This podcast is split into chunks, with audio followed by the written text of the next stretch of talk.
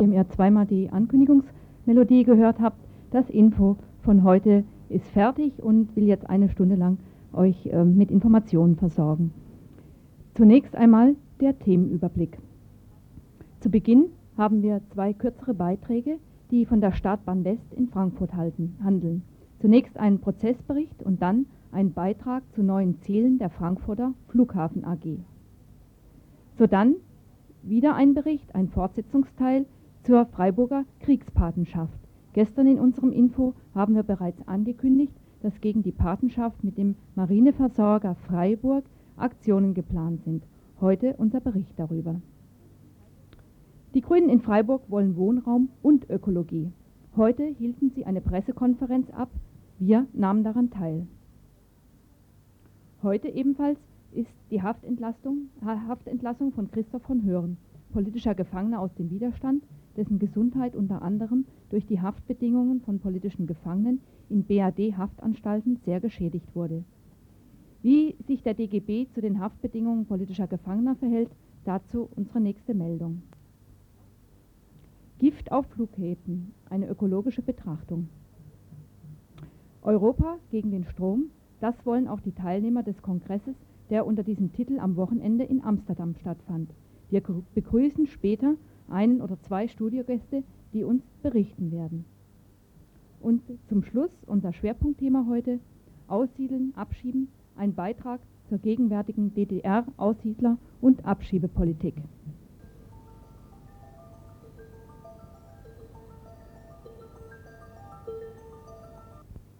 Gift auf Flughäfen, eine ökologische Betrachtung. Europa gegen den Strom, das wollen auch die Teilnehmer des Kongresses, der unter diesem Titel am Wochenende in Amsterdam stattfand. Wir begrüßen später einen oder zwei Studiogäste, die uns berichten werden. Und zum Schluss unser Schwerpunktthema heute, Aussiedeln, Abschieben, ein Beitrag zur gegenwärtigen DDR-Aussiedler- und Abschiebepolitik. Ja, das habt ihr gerade schon gehört, aber wir mussten das aus zwei Kassetten zusammentun. Jetzt geht's weiter.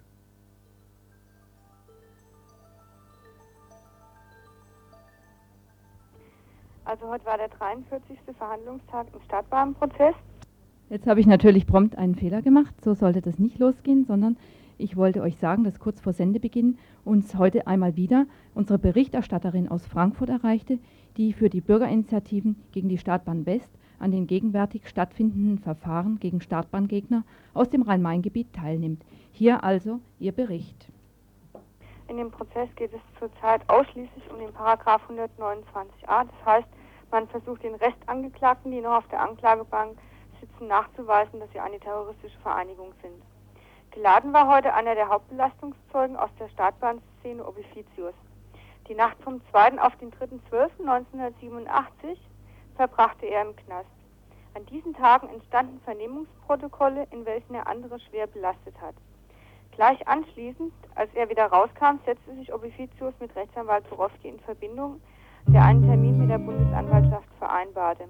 Dieser Termin war erst am 5.1.1988, also erst zwei Monate später.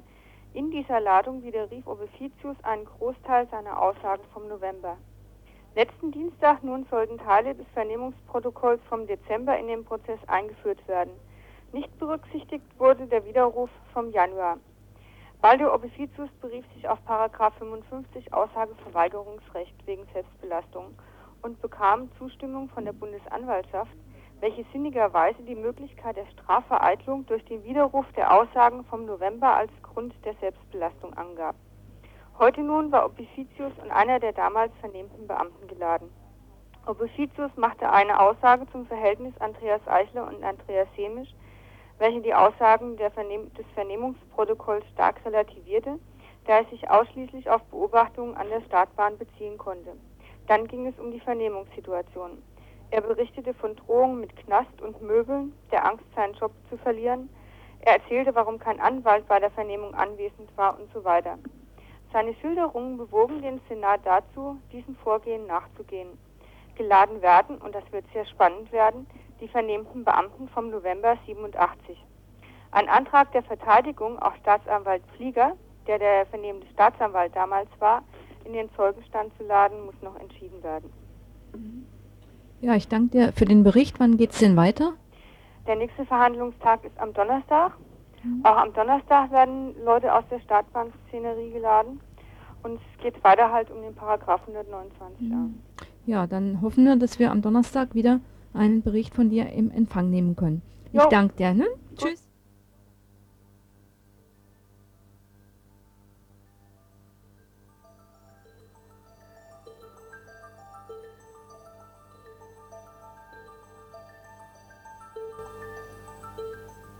Von der Frankfurter Startbahn West haben wir hier im RDL Info ja mehrfach berichtet in den vergangenen Monaten. So gut wie immer ging es dabei um die Prozesse, die anlässlich der Schüsse geführt worden sind, die am Abend des 2. November 1987 im Tagsöldner Forst gefallen waren. Vor dem Hintergrund dessen droht allerdings in Vergessenheit zu geraten, dass die Flughafen AG immer noch nicht am Ziel ihrer Wünsche angelangt ist in Anlehnung an den bereits 1948 erstellten Generalausbauplan soll der Frankfurter Flughafen für das Jahr 2000 gerüstet werden. Apropos gerüstet: Sicherlich war und ist die Argumentation der Bürgerinitiative gegen die Flughafenerweiterung richtig, wenn sie militärische Interessen in den Vordergrund stellte. Hier kommen jedoch neue Interessen hinzu. Nach der Inbetriebnahme der Startbahn 18 West am 12. April 1984 legt die Flughafen AG den aktualisierten Generalausbauplan vor Darin ist erstmal nur von Um und Neubauten auf dem Flughafengelände die Rede, 1986 wird mit dem Bau des Towers im Süden des Flughafens begonnen. 1987 dann stellt die Flughafen AG Antrag auf Umwandlung verschiedener Waldflächen in Gewerbegebiet. Dem sowie weiteren folgenden Anträgen gab die hessische Landesregierung freilich statt, dem eigentlichen Ausbau des Flughafens steht nun nichts mehr im Wege 3 Milliarden DM will die Betreiberin bis zum Jahr 2000 investieren, um, wie es heißt, den Anschluss zu behalten. Im Unterschied zur unmittelbar militärischen Bedeutung der Startbahn West scheinen nun andere Beweggründe im Vordergrund zu stehen. Der Aufhänger für die erweiterten Ausbaupläne ist Europa 1992. Durch den freien, grenzenlosen Markt in Europa wird ein drastisch erhöhtes Flugaufkommen zu verzeichnen sein Freilich auch aus den Reihen der Touristen, auch in den Reihen der ach so bewussten Alternativis und Szeneleuten ist es ja mittlerweile schick, mal eben auf die Kanaren zu jetten. 1992 heißt aber auch schneller Transport von Technik und Computerteilen, von Know-how und von Managern. Das neue Konferenzzentrum am Flughafen zeigt den Weg. Morgens einfliegen, mittags konferieren und abends wieder zurück.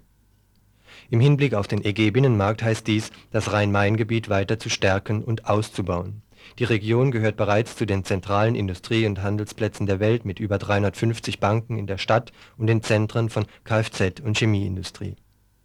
Der Ausbau des Frankfurter Flughafens ist Symptom einer Entwicklung, in der sich der Kapitalismus seit der Abschaffung des Feudalismus befindet, der zunehmenden Konzentration des Kapitals gerade ja am Beispiel Daimler-Bonds exemplarisch vor Augen geführt.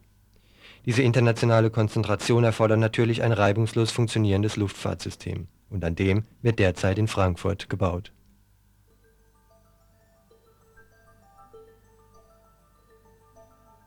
Bevor ich den nächsten Beitrag ankündige, möchte ich zunächst nochmal die Telefonnummer, unter der ihr uns hier im Studio erreichen könnt, bekannt geben. Das ist Freiburger Vorwahl und dann 31028. Und wir freuen uns wie immer über Telefonanrufe. Freiburger Kriegspatenschaft Teil 2. Wie bereits gestern in unserem Info berichtet, stattet zurzeit die Mannschaft des Marineversorgungsschiffs Freiburg unter Führung des Korvettenkapitäns Prosig ihrer Patenschaftsstadt Freiburg mal wieder einen Besuch ab. Freundliche Verbundenheit und Harmlosigkeit sind angesagt. Die Soldaten überreichten dem Waisenhaus im Günterstal für soziale Zwecke einen Scheck in der Höhe von 1200 Mark. Weder Harmlosigkeit noch freundliche Verbundenheit empfinden allerdings manche Freiburger und Freiburgerinnen gegenüber dieser seit 1966 bestehenden Patenschaft. Eine Patenschaft, die sich ausschließlich auf einen Teil des Militärapparats der Bundesrepublik bezieht. Ich begrüße im Studio Kurt von der linken Liste. Kurt, ihr habt gestern ja auf dem Rathausplatz in der Innenstadt aufgerufen gehabt zu einer Demonstration gegen die Patenschaft mit dem Marineversorger Freiburg. Denn gestern Abend um 19 Uhr sollte ja ein Empfang der Mannschaft und auch des Kapitäns im Rathaus stattfinden. Kannst du mal erzählen, was war los? Äh, mit den Grünen, also nicht nur die linke Liste Friedensliste, sondern auch die Grünen aufgerufen, die Delegation des Patenschiffs dann um sieben, nicht am Rathausplatz, sondern hinten an der Gerichtslaube, wo der Empfang hätte stattfinden sollen, äh, zu begrüßen. Äh, es waren äh, einige wenige da, die, äh, die Grünen hatten ihren offenen Brief an den Oberbürgermeister mit der Forderung nach Kündigung der Patenschaft dort als Flugblatt verteilt.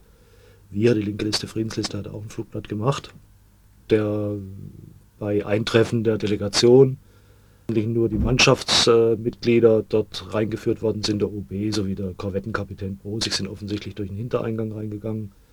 Äh, Gab es dann teilweise Gespräche mit den äh, Mannschaften, die dann von den begleitenden Mitgliedern der Marinekameradschaft Freiburg, die äh, ziemlich äh, harsch reagiert hatten auf unsere Anwesenheit, bald unterbunden worden sind und die Mann dann ziemlich zügig und geschlossen als Herde in den Saal geführt haben. Mhm. Wie war denn die Reaktion der Bevölkerung die äh, zugegen war. Gab es da überhaupt Leute, die von, der, von euren Aktivitäten Notiz genommen haben? Nee, das kann man da hinten nicht sagen. Das war auch nicht der Hauptpunkt äh, der Aktion. Also es war da hinten an der Gerichtslaube ist ja sehr wenig äh, Fußgängerverkehr. Es sind praktisch keine Leute vorbeigekommen. Einige wenige haben das Flugblatt mitgenommen. Das war auch nicht der Hauptzweck der Aktion, sondern äh, wir haben das eher gesehen als ähm, naja, eine der Maßnahmen, um ständig und immer wieder zu demonstrieren, dass der Widerstand gegen diese Patenschaft anhält. Also sozusagen die Politik der Nadelstiche an dem Punkt fortzusetzen. Mhm. Nun klingt ja so ein Wort wie Patenschaft ziemlich verlockend. Es gibt äh, Partnerschaften mit den verschiedensten Städten rund um die Welt mittlerweile. Es gibt eine Patenschaft für ein Bewässerungsprojekt in der nicaraguanischen Stadt Vivili.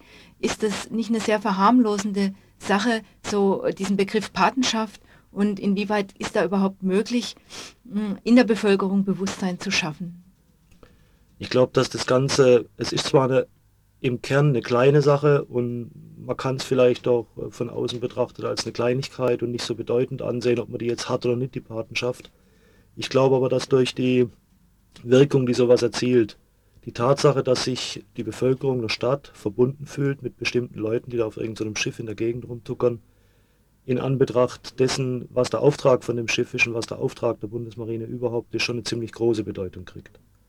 Also das äh, ist von Seiten dieser Marinekameradschaften, die eine uralte Tradition aus dem Kaiserreich noch haben, eine bewusst damals eine, bei Gründung dieser Marinekameradschaften 1911 eine bewusste Maßnahme gewesen, um für die Kolonialpolitik des Deutschen Reiches Unterstützung in der Bevölkerung zu werben und wurde jetzt fortgesetzt über den Zweiten Weltkrieg, wo es schon mal so eine Patenschaft mit einem U-Boot gab für Freiburg, Patenschaften mit diesem äh, Marineversorger jetzt.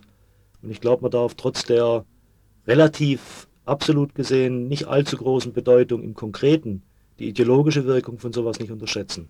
Also insofern würdest du sagen, diese Patenschaft ist im Sinne derjenigen, die sie betreiben, durchaus noch zeitgemäß, weil ich habe sowohl im Flugblatt der linken Liste als auch bei den Grünen gefunden, dass sie sagen, Aufgabe der Patenschaft, weil sie ist nicht mehr zeitgemäß. Es ist ja offensichtlich dann ein Widerspruch zwischen deinen Ausführungen und denen derjenigen, die aufrufen, diese Patenschaft zu kündigen. Ja, leider steht in beiden Flugplänen, also auch in dem, was die linke Liste Friedensliste gemacht hat, drin, dass man sie aufgeben soll, weil es sich so überholt hätte durch die Zeit im Rahmen der Entspannung und so weiter. Äh, dieses nicht zeitgemäße mag vielleicht zutreffen auf das, auf das Erscheinungsbild, was diese Marinekameradschaft in Freiburg macht. Das sind alte Herren, die sich äh, mit der Nordsee verbunden fühlen und der christlichen Seefahrt. Äh, es ist aber sicher nicht zutreffend in Bezug auf die Funktion, die die Bundeswehr selber solchen Patenschaften zumisst, die ausdrücklich sagt, es sollen Städte sein und nicht äh, einzelne Personenvereinigungen, die solche Patenschaften pflegen. Und insbesondere nicht angemessen in Bezug auf die Funktion, die diese Bundesmarine hat. Man muss sehen, dass im Verlauf der letzten Jahre, insbesondere seit etwa 80, die Möglichkeiten des Eingreifens der Bundesmarine auf allen Weltmeeren zunehmend ausgeweitet worden sind Inzwischen äh, kann die Bundesmarine nach Rechtsauffassung zumindest der Bundesregierung, des Verteidigungsministeriums überall operieren. Wir haben jetzt zum Beispiel den Einsatz nicht der Bundesmarine, sondern des BGS im Rahmen äh, der UNO-Friedenstruppe in Namibia. Es sind durchaus Situationen denkbar, wo äh, nach so einer Auffassung, die ausgeht davon, dass die Bundeswehr und die Bundesmarine sich auf allen Weltmeeren im Zug des Staatsnotstands gegen Beeinträchtigungen des freien Handels zur Wehr setzen muss, übermorgen im Baltikum auftaucht, wozu die Fregatten, der, die, der der Versorger Freiburg auch zugeordnet ist, sehr wohl geeignet sind, oder an der Küste Namibias oder irgendwo vor Mittelamerika. Und ich glaube, in dem Zusammenhang äh, muss man auch sehen, dass man jetzt die Diskussion um diese Frage weniger um äh, Traditionsverbände und so weiter führt, sondern mehr darauf hinführt und daraufhin zuspitzt, ähm, welche Funktion diese Marine hat und welche Funktion der, der Versorger Freiburg dabei einnimmt und ob äh, eine Stadt wie Freiburg sowas äh, äh, richtig finden kann oder nicht. Mhm. Nun wollt ihr ja euren Beitrag dazu leisten, dass diese Diskussion weitergeht, die letztendlich dazu auch führen soll, diese Patenschaft aufzukündigen. Kannst du sagen, was diese Woche noch geplant ist? Weil die Mannschaft und äh, samt Kapitän sind ja wohl noch die ganze Woche hier in Freiburg. Die sind bis Freitag noch da, werden bei verschiedenen äh, Weinproben, äh, Sektproben bei Deutsch und Geldermann rumgeführt auf Kosten der Stadt. Wir haben äh, den äh, Korvettenkapitän Brosig, also den Kommandanten des Schiffs, sowie alle Besatzungsmitglieder eingeladen zu einer öffentlichen Diskussion. Ebenso den Oberbürgermeister Böhme eingeladen zu dieser Diskussion am Donnerstag, also diesen Donnerstag um 14.30 Uhr im Radikaldemokratischen Zentrum. Wir haben diesen ungünstigen Zeitpunkt gewählt, weil sich aus dem Besuchsprogramm ergibt, dass dort frei ist, sodass Ausreden nicht erfolgen könnten. Wir hoffen, dass äh, nach den etwas mutigen Ankündigungen des Herrn Brosig im letzten Jahr gegenüber dem äh, Interviewpartner von Radio Dreieckland, wo er erklärt hat, er sei jederzeit zu so einem Gespräch bereit zu führen werden, dass er diesmal sich tatsächlich auch traut. Mhm. Zusagen habt ihr aber noch nicht? Bisher ist mir nichts bekannt. Mhm. Und gibt es Möglichkeiten, äh, die beiden hohen Herren irgendwo abzuholen zum Beispiel? Die Möglichkeiten gibt es zuhauf. Ähm, ich befürchte nur, dass allein das Abholen nicht genügt, sondern eine Diskussion, die wir tatsächlich für wünschenswert halten würden, setzt eine gewisse Freiwilligkeit voraus und die kann man kaum erzwingen. Mhm. Was empfiehlt er denn jetzt Leuten, die sich an so einer Diskussion beteiligen wollen? Also wir müssen so verfahren, dass wir jetzt kurzfristig dann bekannt geben können, ob die Diskussion am Donnerstag stattfindet oder nicht. Vielleicht wird es auch dann die Badische Zeitung bringen, zumindest stand der Pop ist zugesichert. Mhm. Äh, wir müssen dann aber sehen, ich gehe eher davon aus, dass er nicht stand, stattfinden wird, dass wir für die nächste Zeit, auch in Vorbereitung der Kommunalwahlen und des OB-Wahlkampfs im nächsten Jahr, weil OB Böhme hängt dort sehr dicke drin, die Debatte mit ihm vor allem weiterführen und ihn zwingen, äh, zu, dieser, zu dieser Frage der Patenschaft im Hinblick auf die militärstrategische Bedeutung der Bundesmarine nochmal Stellung zu beziehen, weil er hat sich bisher da auch ausführlich gedrückt. Also kann man Hörern und Hörerinnen jetzt nur empfehlen, horcht Radio Dreieckland morgen oder auch am Donnerstag im Laufe des Vormittagsprogramms werden wir sofern die Diskussion stattfindet und wir da sicher sind, auf alle Fälle über Radio Dreieckland das nochmal bekannt geben. Ich danke dir für das Gespräch.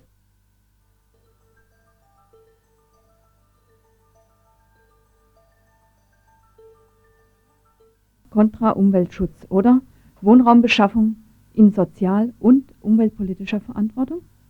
Dies war Motto des ersten Teils der Pressekonferenz der Grünen Gemeinderatsfraktion, die heute Vormittag im Freiburger Rathaus stattfand. Die Freiburger Grünen fühlen sich ihrer Ansicht nach zu Unrecht angegriffen als Bremser in Bezug auf die Schaffung neuer Wohnungen. Vorgehalten wird ihnen von den anderen Ratshausparteien zum einen, dass sie der Bereitstellung von Grund und Boden für Bebauungszwecke nicht ohne Vorbehalte zustimmen wollen. Konkret geht es um das Hochdorfer Feuchtbiotop Riedmatten, Hieberrheinle, ein wertvolles Naturschutzgebiet, was die Stadt Freiburg zur Bebauung zumindest teilfrei geben will und um das Rieselfeld im Freiburger Westen, ebenfalls ein wichtiges Naturgebiet, das unter anderem zur Ansiedlung einer 15. Fakultät der Freiburger Universität bereitgestellt werden soll. Längerfristig ist hier auch an die Ansiedlung von Industrie und Gewerbe gedacht. Daimler-Benz soll sich unter anderem bereits interessieren. Und vielleicht fallen am Rande in der Planung dann auch ein paar Wohnungen ab. Stadtrat Henry Breit von den Grünen sieht sich mit seinen Vorbehalten jedenfalls in Einklang mit Gemeinderats- und Regionalverbandsbeschlüssen, in denen sich damals Volksvertreter ebenfalls gegen eine Zersiedlung von schützenswerten Naturgebieten ausgesprochen hatten.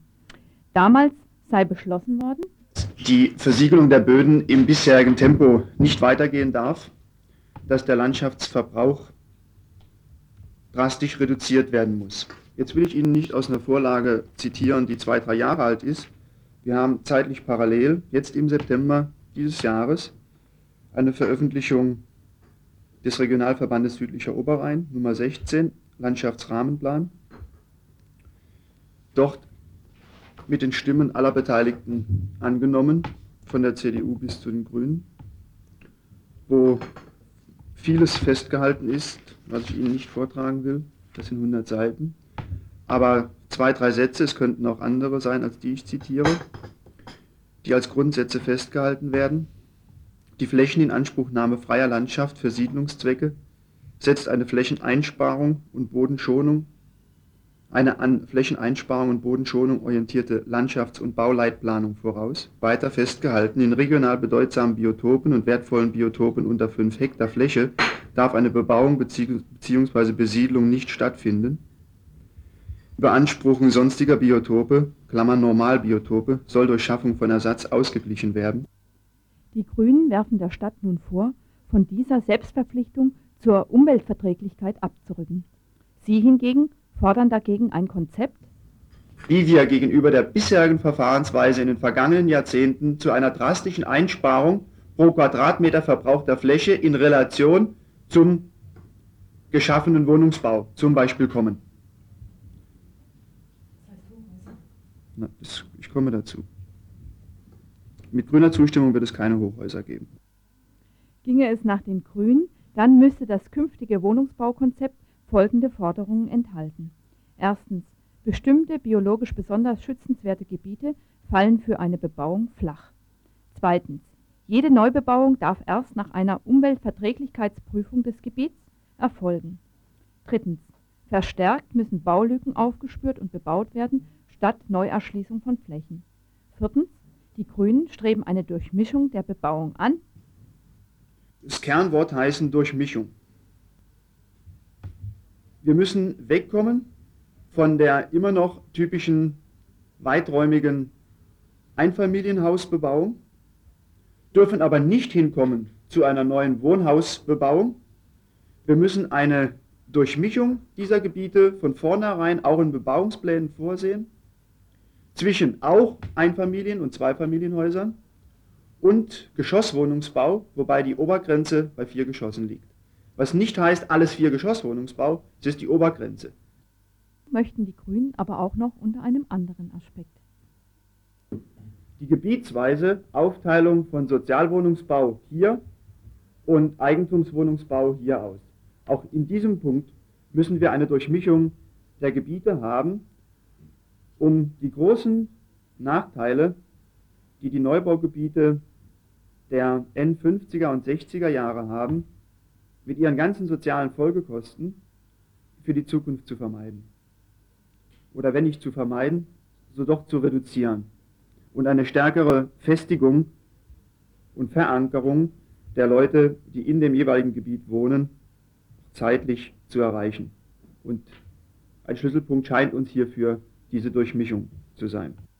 Inwieweit Durchmischung allerdings das Zauberwort für die Wohnraumprobleme der über 10.000 Wohnungssuchenden in der Stadt sein kann, blieb heute Vormittag durchaus offen. Schließlich drehte es sich ja auch um längerfristige Konzepte.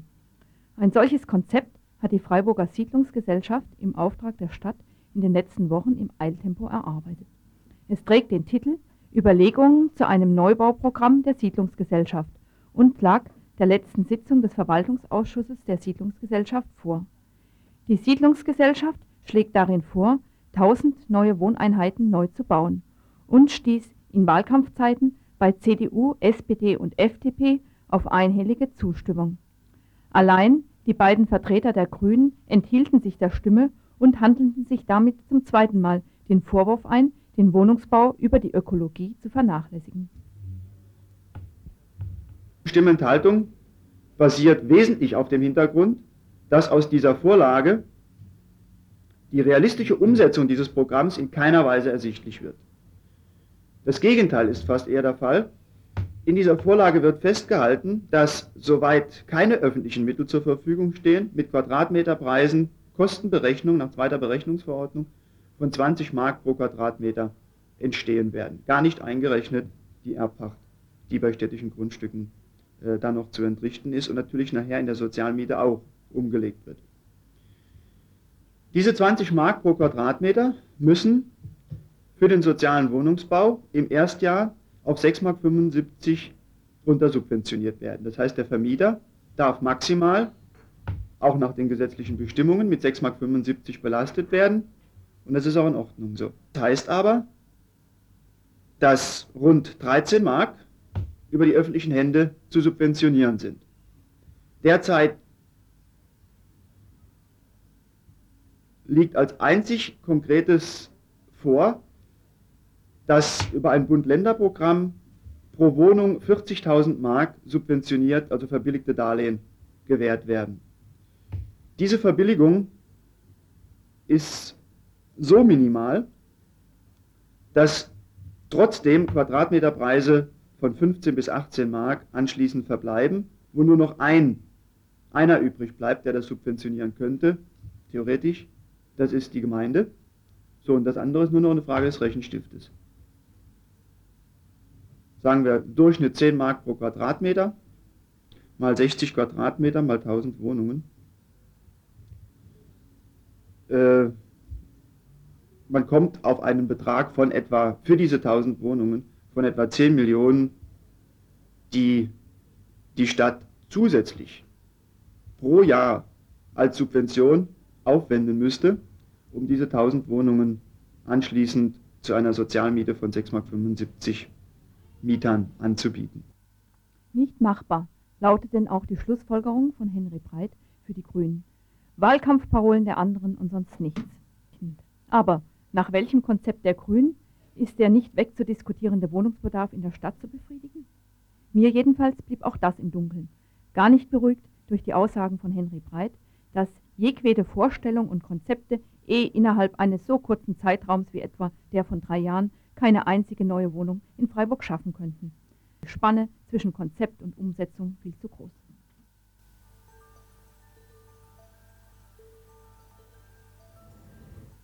Dass sich das Militär in diesem deutschen Staat nicht allzu sehr um Gesetze kümmern muss, dass viel eher Recht um die Militärs herumgebogen wird, davon kann sich jeder und jede überzeugen, der oder dies wissen will.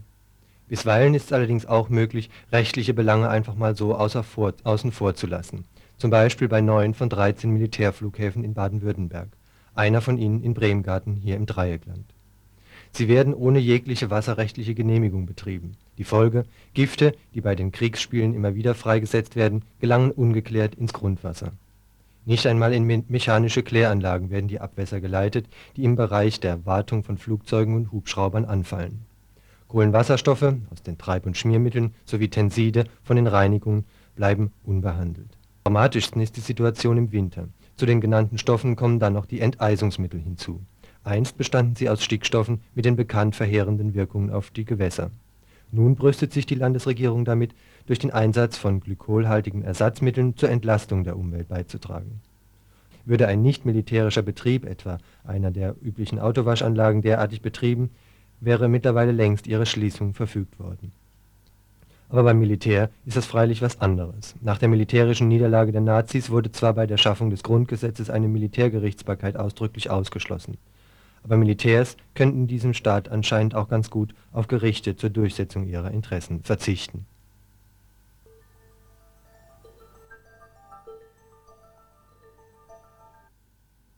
DGB Kreis Freiburg will sich nicht mit der Situation des Strafvollzugs beschäftigen. Vor den Sommerferien hatte der Kreisvorstand der Gewerkschaft Erziehung und Wissenschaft Kreis Freiburg an den Deutschen Gewerkschaftsbund den Antrag gestellt, sich aus Anlass des damaligen Hungerstreiks der politischen Gefangenen mit dem sogenannten Freiburger Appell zu beschäftigen und ihn als DGB-Kreis Freiburg zu unterstützen. Nachdem zuvor alle in Sachen Hungerstreik von anderen Gruppen an den DGB gerichteten Schreiben unbeantwortet blieben, stand auf der letzten Kreisvorstandssitzung am 13. September der Freiburger Appell auf der Tagesordnung.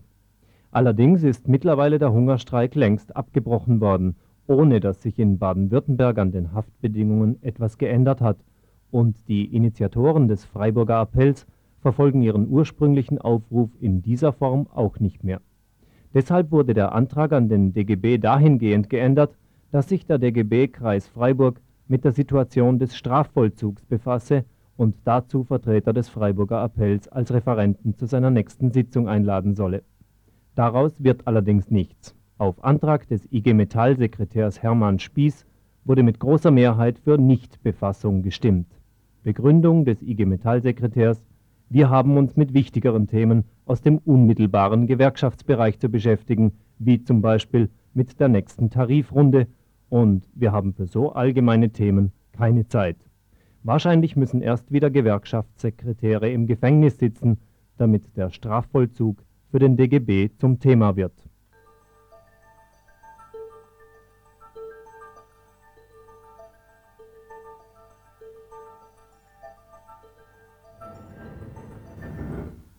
Europa gegen den Strom.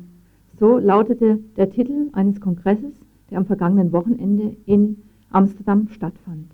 Das Festival alternativer, unabhängiger, radikaler Informationsträger. Ich begrüße jetzt hier im Studio Jan und Felix.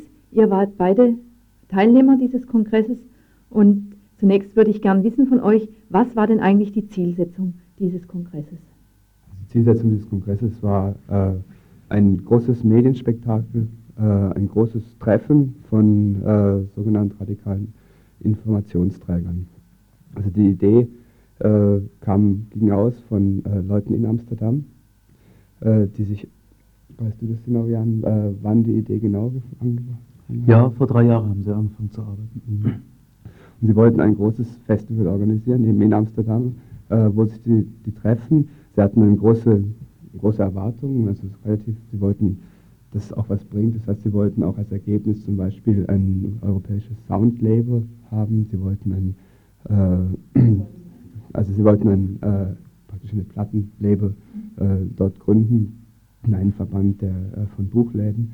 Ähm, nur ist das Problem bei der ganzen Sache, ist, dass es nicht ganz klar war, was, was eigentlich die, die Absicht war, was, äh, dass es da sehr unterschiedliche Gerüchte gab, was was eigentlich der, die Absicht war dieses Treffens dort in Amsterdam. Was war denn jetzt nun eure Intention, dorthin zu fahren? Was habt ihr euch versprochen? Ja, also versprochen kann man so direkt äh, nicht sagen. Ich, äh, versprochen hat man sich natürlich, dass man dort viele Leute trifft.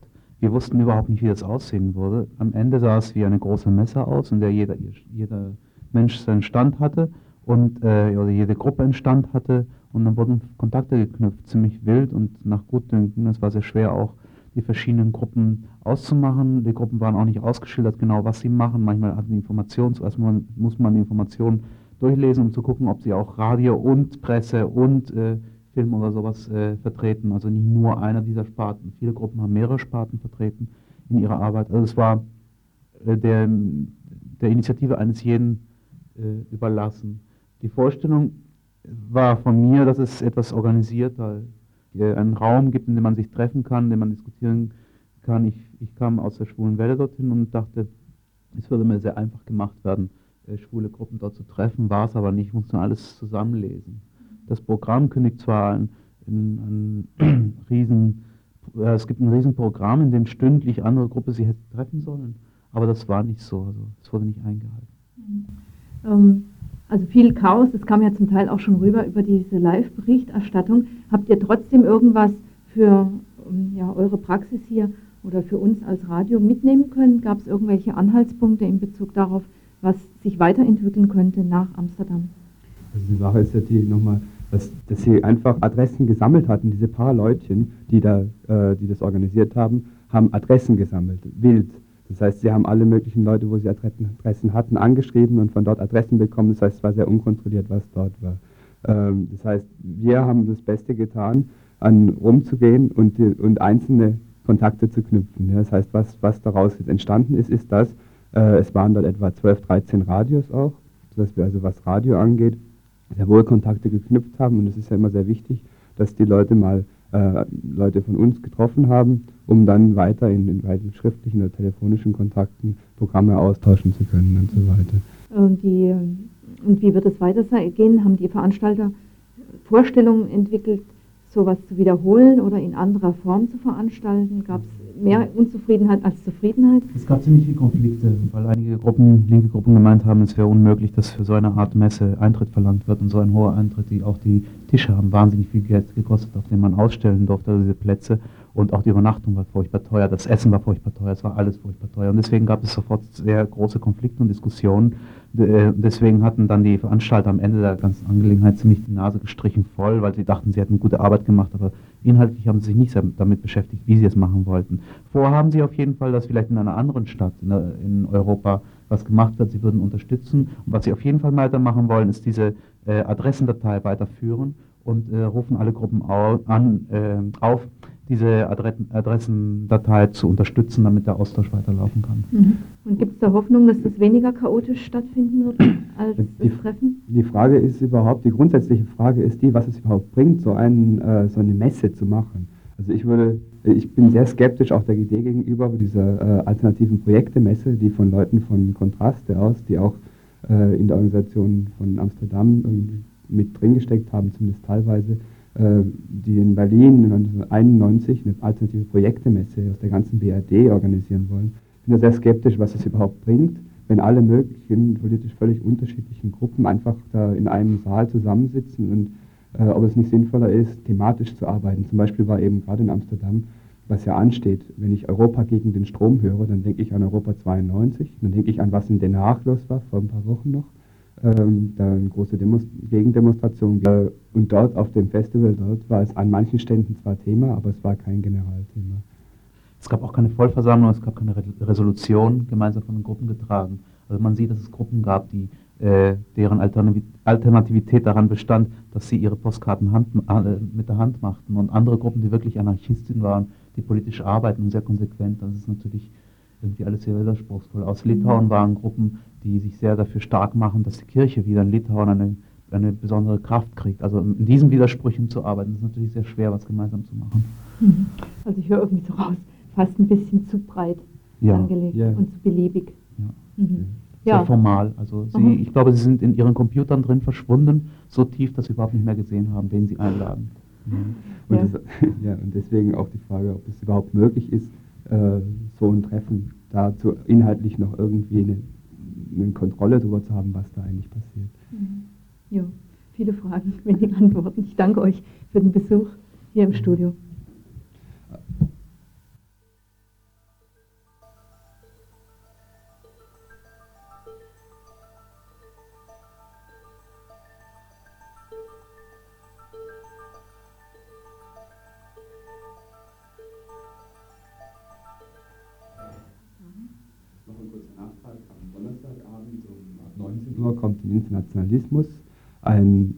Bericht, ein ausführlicher Bericht über die Messe und mit Interviews mit Leuten, die wir dort getroffen haben, sowohl im Internationalismus als auch in der Schwulen Welle, eventuell auch später noch in dem Musikprogramm. Ja, das Sagst nochmal den Termin, ich habe nämlich Donnerstagabend. das Mikro jetzt nicht offen gehabt am Anfang. Das war Donnerstagabend äh, ab 19 Uhr. Ja, die Sache mit der Schwulen Welle, je nachdem, ob die Übersetzung klappt, ne? Gut, jetzt ähm, sind die Nachtrage, Nachträge zu Ende und wir gehen zu unserem letzten Thema über. Seit Wochen werden die Schlagzeilen in Funk, Fernsehen und der bundesdeutschen Presse beherrscht durch das zentrale Thema DDR-Ausreisewelle. Die Bilder zeigen uns Menschen, die froh sind, die Bundesrepublik betreten zu können, in der angeblichen Freiheit angekommen zu sein. Wohl gibt es keine Wirtschaftsflüchtlinge mehr, es gibt nur noch Deutsche und denen soll und kann geholfen werden. Schaffungsprogramme für DDR-Aussiedler, Arbeitsplatzangebote speziell für DDR-Aussiedler und Aussiedlerinnen und bürokratische Unterbringung der Menschen unmittelbar nach Grenzübertritt und so weiter und so fort. Den sich eine Bundesregierung aus diesen ihren Aktivitäten verspricht, scheint auf der Hand zu liegen. Innenpolitisch zum Beispiel die Propaganda eines neuen Nationalgefühls, wir Deutsche, was den restriktiven Umgang mit Flüchtlingen aus anderen Ländern erleichtern soll, oder die Verstärkung einer anpassungsbereiten, willfährigen, konservativen Wählerschaft, um nur zwei Aspekte herauszugreifen. Dann aber außenpolitisch. Moralische Offensive gegen die DDR in politischer, wie denn auch sicherlich bald in ökonomischer Hinsicht. Noch nie war die Chance so gut, den Ostblock aufzurollen. Innerhalb der Infosendungen von Radio Dreieckland wollen wir uns heute und am Donnerstag mit verschiedenen Aspekten der DDR-Ausreisewelle beschäftigen. Im Folgenden jetzt ein Gespräch mit Willi, das wir gestern führten. Über Ungarn in die Bundesrepublik, sondern hatte sich bereits eine Woche zuvor entschlossen, aus der DDR wegzugehen. Ich sprach mit ihm insbesondere über die Auswirkungen der DDR-Ausreisen bzw. auch Abschiebepraxis auf die politische Opposition innerhalb der DDR. Willi selbst ist Pfarrer und war seit Anfang der 70er Jahre innerhalb verschiedener oppositioneller Zusammenhänge im Raum Jena aktiv. Meine hohe Zeit, also wo ich geglaubt habe, dass wirklich was verändert werden kann, das liegt schon ein ganzes Stück zurück. Also ich bin, bin doch schon seit einigen Jahren so äh, nicht mehr in so optimistischer Stimmung. Ja, ich habe seit, seit vier Jahren als Pfarrer gearbeitet mhm. und habe da um einige äh, Stellen zurück gesteckt. Vor allen Dingen versucht, keine, keine großen Sachen anzugehen. Mhm. Keine, keine, keine Demos, keine Unterschriftensammlungen und so. Habe die Leute, mit denen ich da zu tun hatte, es ist so, so im Raum Jena, aber mhm. eben nicht direkt Jena, sind so richtig Leute vom Dorf oder aus, aus Kleinstädten, die auch noch gar nicht so weit waren. Ne? Habe hab denen also nicht die, die großen tollen Aktionen vorgestellt und habe gesagt, das müssen wir auch machen, sondern versucht so eine, eine wirkliche Basisarbeit, so wie wir es in mhm. Jena auch schon immer versucht haben, von, von Grund auf äh, zu ermöglichen, zu entwickeln, wäre wieder zu viel gesagt. Ich habe schon versucht, nicht allzu viele Angebote zu machen, sondern einfach mit dem zu arbeiten, was sie selber einbringen mhm. wollten und konnten.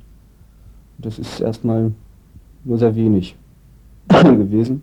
Also was da auch an Resonanz, sagen wir mal jetzt von deiner Gemeinde oder von dem Umfeld, ja. wo du tätig warst, kam. Ja. ja. Und, naja, ich meine, sie waren natürlich, diese, diese Jugendlichen dort, mit denen ich dort gearbeitet habe, sie waren durch, durch Medien informiert, haben ab und zu mal so ein Blatt in die Hand gekriegt. Hatten nur auch Kontakte nach Eisenach und so. Aber ich merkte auch immer wieder eigentlich, dass, dass, dass sie ganz schnell eine Nummer zu groß sein wollten. Wenn, wenn, wenn sie dann eben von einer tollen Aktion hörten, von einer Demo oder so, waren sie gleich der Meinung, das müssten wir auch machen. Und das, das halte ich eben für das Gefährliche bei uns. Mhm. Was, was auch dazu geführt hat, dass, dass so viele Leute gegangen sind, dass, dass sie eben, äh, wenn es dann ernst wurde, also eine Demo ist schnell gemacht oder zum Flugblatt ist schnell rausgebracht und dann kommen aber, dann kommt die Reaktion durch den, St durch den Stadtsicherheitsdienst mhm. und dann wird eben der und der Hopp genommen mhm. und dann stellt sich raus, er steht eigentlich gar nicht hinter dem, was er da gemacht hat. Der hat sich mitreißen lassen. Ja, nicht, eigentlich so durch durch die Informationen über andere Aktionen hat er sich da verleiten lassen, zu sagen, mhm. wir wollen das auch machen. Mhm. Mir war es also wichtig, da, da erstmal auch so, so, ein Basisgefühl zu entwickeln. Mhm. Und wenn man das dann hat, wenn man dann weiß, was man will und welches Risiko man eingehen mhm. will, dann kann man immer noch darüber nachdenken, was zu tun ist. Mhm. Wenn ich erst äh, so auf Teufel komm raus was machen. Mhm. Also ein Stück Aktionismus, wenn man das so. Ja, also ich habe versucht, das eben sehr, auch, mhm. auch für mich selbst, ne? Mhm. weil ich mir eigentlich immer darüber im Klaren sein muss, musste, dass, dass ich einen relativ äh, guten Rechtsschutz habe als Pfarrer und das, was ich straffrei machen kann, das können andere mhm. nicht so unbedingt mhm. auch tun. Ne? Mhm. mhm. Ja, na ist jetzt, es ist natürlich so eine, so eine äh, Basisarbeit, um Grundlagen für die eigentliche Arbeit zu schaffen, ist natürlich auch sehr langweilig und, und sehr mühevoll mhm. für die meisten. Viele sind dazu auch nicht bereit. Aber ohne diese Arbeit, denke ich, bleiben das immer nur so Aktionen. Und wenn jemand in Urhaft geht, wenn jemand in Knast mhm. geht, dann ist der nächste Schritt, dann stelle ich eben Ausreiseantrag. Und schlimmer kann es drüben auch nicht sein. Mhm. Eben, also das halte ich für das allergrößte und allerschlimmste Problem. Bei uns ist es so, dass, dass, dass also all diese Leute, die das äh, in Jena, sagen wir mal, mhm. von, von 74 an versucht haben, dort mhm. was zu machen, äh, das waren eigentlich unsere Aktionen liefen gerade so, so, so, damals in den Jahren äh, nur auf, auf, auf, auf, seine Basisarbeit hinaus. Mhm. Kleine Gruppen schaffen, Lesekreise, mhm. äh, erst erstmal gar nicht nach außen gehen, ne, mhm. ne, sondern, sondern erstmal was für uns schaffen. Eine, eine, eine, äh, ja, wir haben es da auch, auch, auch so ziemlich viel mit Wohngemeinschaften versucht. Mhm. Und so, äh, das, das ist immer wieder äh, unterbrochen worden und abgewürgt worden mit der Folge, dass die Leute, die es da versucht haben, in den Westen gegangen sind. Zum Beispiel 76, das war ziemlich hart, weil die auch alle so ziemlich unfreiwillig gegangen sind. Also sie wurden dann richtig Kind abgeschoben. Ja, also hm. sie, sie, wurden, sie wurden ja. bedroht. Alternative mit lange Knast oder, oder abinvesten. Und ja. ich will mal sagen, die, die, die haben schon sehr lange ausgehalten. Also die saßen da ein Dreivierteljahr im Knast und da mhm. wurde denen deutlich gemacht, ja, also, also im Urhaft erstmal. Mhm. mhm, mhm. Und da, da war auch noch keine Verhandlung in Sicht. Mhm. Und ihm wurde klar gemacht, das geht auch noch ewig so weiter, mhm. wenn ihr euch nicht endlich entscheidet. Also es ist eine sehr zwiespältige Sache irgendwie mit diesem Westen, oder? Ja, also die Leute, die wollten auch nicht, haben dann, aber sie haben sich halt damit abgefunden, mhm. äh, dass sie gehen mussten. Und ich habe also das Gefühl, damals haben sie gesagt, wir fühlen uns hier im Exil und wollen auf jeden Fall zurück, dass sich das auch geändert hat. Ja, die, diese, diese Einstellung. Sie haben sich daran gewöhnt und sagen jetzt wohl, dass man hier auch sehr gut leben kann. Ist ja auch lange her. Ne? Mhm. Und jetzt für dich selber? Also so ja, für mich war das so, dass ich das also ein paar Mal äh, wie soll ich das sagen, wiederholt hat. Mhm. So, so, so ein äh, so ein Ansatz, etwas zu tun, eine bestimmte Richtung, dann so im Abstand von drei Jahren mhm. eine riesen Ausreisewelle, dann das, das dort alleine bleiben, vielleicht noch mit so zwei, drei Mann sich was Neues suchen, in ganz andere Kreise gehen. Mhm. Meistens waren das dann auch andere, äh,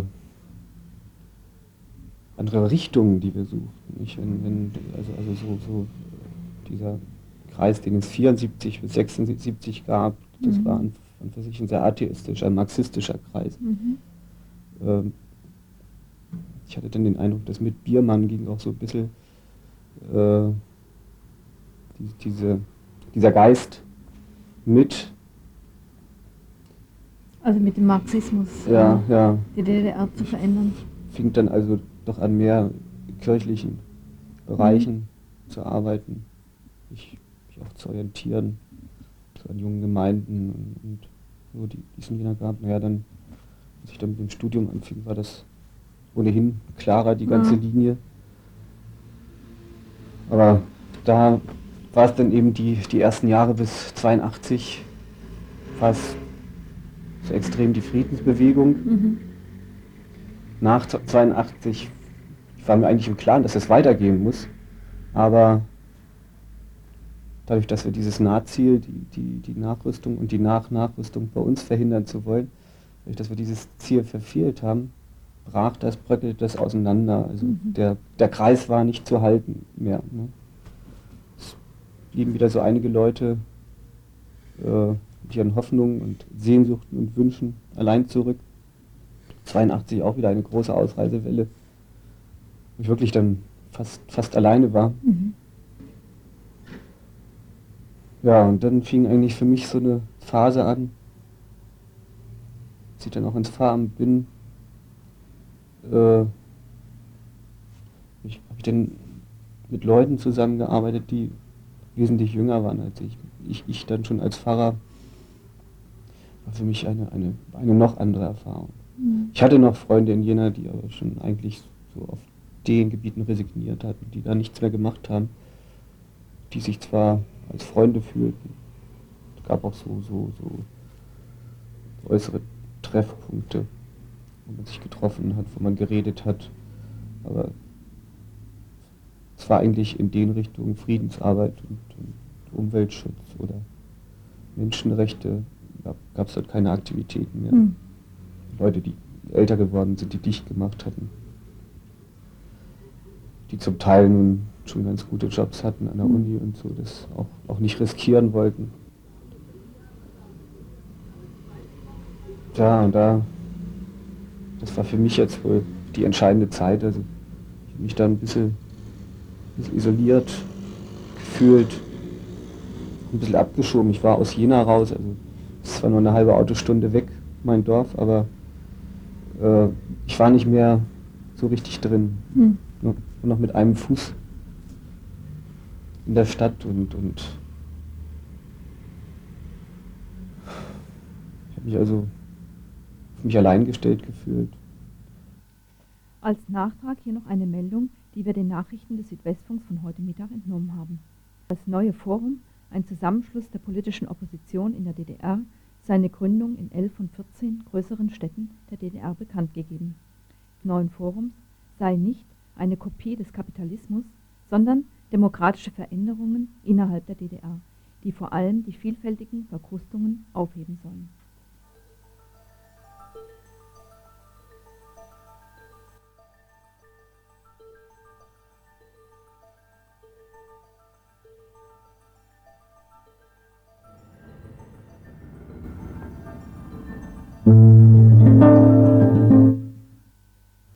Ehe da wirklich die Musik anfängt, äh, machen wir weiter mit den Veranstaltungshinweisen im heutigen Info. Und zwar zunächst mal ein Hinweis auf eine Veranstaltung im Rahmen der Wochen des Ausländerbeirats in, im kommunalen Kino im alten Biere-Bahnhof in der Urachstraße findet es statt. Und zwar ein Film zum Thema Asyl, die Schweiz, das Nadelöhr. Dieser Film, ganz kurz aus dem äh, Programm vom dieser ganzen Veranstaltungsserie. Dieser Film entstand in zwei Monaten. Zahlreiche Bekannte und Unbekannte haben ihr Wissen, ihre Erfahrung, recherchiertes Material spontan zur Verfügung gestellt. Was die Arbeit beflügelte, die Begegnung mit der Schweiz, die nicht den Schlaf der Gerechten schläft. Widerstand ist möglich, eine andere Flüchtlingspolitik ist lebbar und machbar. Wir haben ja heute Mittag bereits, vielleicht habt ihr es gehört, in der Internationalismus-Sendung bzw. Wiederholung zwischen 1 und 2 und am Sonntag bereits ausführlich über die Asylproblematik in der Schweiz berichtet. Dazu jetzt also direkt zu diesem Thema auch der Film heute Abend im kommunalen Kino um 20 Uhr in der Urachstraße 40. Ich habe dazu noch eine Ergänzung. Noch bis zum 23. September läuft die Ausstellung in der Stadtbibliothek in Freiburg am Münsterplatz über die Grenzen, die sich mit Asylpolitik und Abweisungspolitik, Abschiebepolitik der Schweiz beschäftigt und zwar im Faschismus. Damals wurden ja sehr viele politische äh, Gegner des Naziregimes und auch sehr viele Juden einerseits wieder in, von der Schweiz zurückgeschickt in Nazi-Deutschland, andererseits gab es von der Schweizer Bevölkerung sehr viel Unterstützung. Wer diese Ausstellung noch anschauen möchte, bis zum 23. September ist zu den Zeiten der Öffnung der Hauptjugend, der Hauptbibliothek in der Stadt Freiburg am Münsterplatz dazu Gelegenheit. So, ja, und dann hätten wir noch einen Hinweis und das ist die Volksküche. Oh. Die heute Abend hast du noch was. Ja, oh, ja natürlich. Also ich habe noch mal einen Veranstaltungshinweis und zwar im Infoladen Subito, Clara Straße 73, gibt es eine Türkei-Veranstaltung, aber das ist allerdings erst morgen, sehe ich da gerade.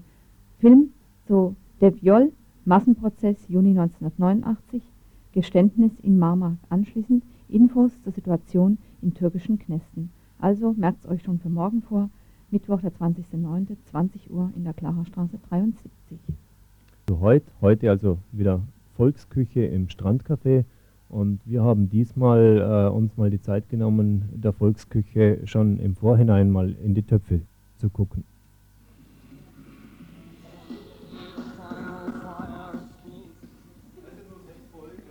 Ja, ich bin jetzt hier in einer Freiburger WG hier und hier ist einiges los. Ja, äh, was macht ihr denn hier? Was gibt denn das hier? Pfannkuchen. Ihr macht Pfannkuchen. Macht ihr die für euch, für die WG? Nee, fürs Volk. Für welches Volk? Wir sind die Küche und draußen wartet das Volk. Volk. Ja, also ich hätte einen Pfannkuchen was zu sagen, weil das ist, das ist wahnsinnig wichtig bei der, bei der, bei der Herstellung vom Pfannkuchenteig, dass ähm, man ist da echt gleich versucht, gleich am Anfang ein bisschen arg viel Mehl reinzumachen, weil man sich irgendwie so vorstellt, irgendwie äh, so ungefähr muss die Konsistenz sein, dass der Pfannkuchenteig reif ist für die Pfanne. Jetzt ist aber so, ein, ein ganz klarer, eiskalter Tipp. Weniger Mehl reinmachen so und dann den eiskalt, eiskalt und dann den, und dann den, doch echt ohne Scheiß und dann den Pfannkuchenteig eine Stunde stehen lassen. Und dann passiert irgendwas, was backtechnologisches, was, was, was Lebensmittel steht es zu viel Pfeffer. Was lebensmitteltechnologisch passiert da? Weil im Mehl hat Stärke, ne? Im Mehl hat Stärke und die Stärke ver äh, ver verquält dann die Flüssigkeit. Und dann wird es irgendwie, wenn es eine Weile gestanden ist, dann verquält es und wird dicker und dann muss man es nochmal kräftig durchrühren und dann hat man die optimale Kon Konsistenz für einen wunderbaren Pfannkuchen. Für einen also Pfannkuchenteig. Und ihr macht jetzt Pfannkuchen und für wen macht ihr die Pfannkuchen? Fürs Volk? Fürs Volk, ja, ja. Und für ja, ja. welches Volk? Für das Volk natürlich. Für unser Volk, die, die auf unserer Seite stehen. Der Kampf geht weiter! Genau, bis zum Erbrechen nach dem Essen. Volksküche, Sibylle Gräfin von Schönfeld hat es geschrieben, anno 82 für Ludwig. Was steht da jetzt noch davon? Geadeltes Buch also. Die schreibt hier unter Pfannkuchenauflauf, ich zitiere, mutige Köchinnen stürzen diesen Auflauf, wozu man die Anrichtsplatte auf die feuerfeste Form deckt, das Ganze mit zwei Topflappen fest anfasst und umkippt. Dann müsste das Gericht stolz und dampfend auf der Platte prangen. Ich meine, wir haben jetzt noch, also es ist ein Abenteuerkochbuch, ne? Abenteuerinnenkochbuch. Ein Abenteuerinnenkochbuch, ja. Und, und was seht ihr hinter der Volksküche? Also bloß eine Volksverpflegung oder habt ihr da noch einen anderen Anspruch dabei? Ja, also äh, wenn ich mir jetzt gerade die Salatschüssel anschaue und so Volksverpflegung, das ist Agitation. Also ich will ja nicht so Qualität der Agitation hier sagen, aber immerhin es so gedacht. Ne? Außerdem, au außerdem hat die Vogue noch einen anderen Aspekt, weil die Kohle, die übrig bleibt, äh, die geht aufs Prozesskonto und wenn die Leute dann auf die Straße gehen und Randale machen, dann werden sie vom Prozesskonto unterstützt. Also soll es ein eindeutiger Aufruf sein, Leute, geht auf die Straße und macht Randale. Nee, jetzt mal im Ernst, also ist das hier mehr als eine Alternative zur, zur bürgerlichen Restaurantkultur?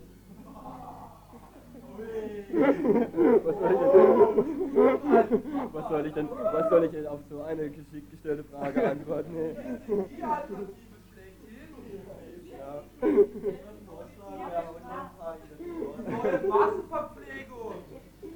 Hast du das schon öfters gemacht hier, Volksküche? Äh, nee, mein erstes Mal. Aber es, ich will da noch aufsteigen. Ich will da jetzt ins Aussiedlercamp nach Passau. Also die Verdienstmöglichkeiten besser, wie mir gesagt wurde. Äh, die Konstellation von den äh, Leuten, die hier kochen, ist es ein Zufall, dass es vorwiegend Männer sind oder kennst du noch andere Gruppen, die hier Volksküche machen? Noch so eine Gruppe, die auf dem Sofa liegt wie ich und eine andere, die, die am Teig schuftet. So, so eine gewisse Arbeitsteilung ist einfach unumgänglich, aber wir versuchen das so gut es geht zu überwinden. Ja, du kommst ganz, ganz frisch von der Straße gerade, was hast du gerade gemacht? Du, ich habe, äh, also ich koche ja hier heute mit und so, ne? Mhm. Und ich bin jetzt gerade unterwegs gewesen für die Teller, das, also ich bin jetzt noch ganz verschnauft. er hat Unmassen Teller geschleppt, wie man sehen kann. Also die Unmassenteller sind inzwischen im Strandcafé angelangt und was es gibt, habt ihr vielleicht auch mitgekriegt. Also Omelette auf jeden Fall, womit es gefüllt ist, das werdet ihr dann vor Ort sehen im Strandcafé ab 20 Uhr. Und um 21 Uhr wird dort auch noch ein Video gezeigt, ein Video äh, aus dem Jahr 1986 über die Hafenstraße in Hamburg, die ja damals noch rein ein besetztes äh, oder besetzte Häuser waren. Jo. Ja, und dann sind wir am Ende, zwei Minuten nach sieben mit unserem heutigen Tagesinfo. Ich möchte das Mikrofon gleich weitergeben an die Frauen- und Lesbenredaktion, die schon bei uns hier im Regieraum steht und noch sagen, dass ich in diesem Falle Traudel verantwortlich war für die heutige Sendung des Infos.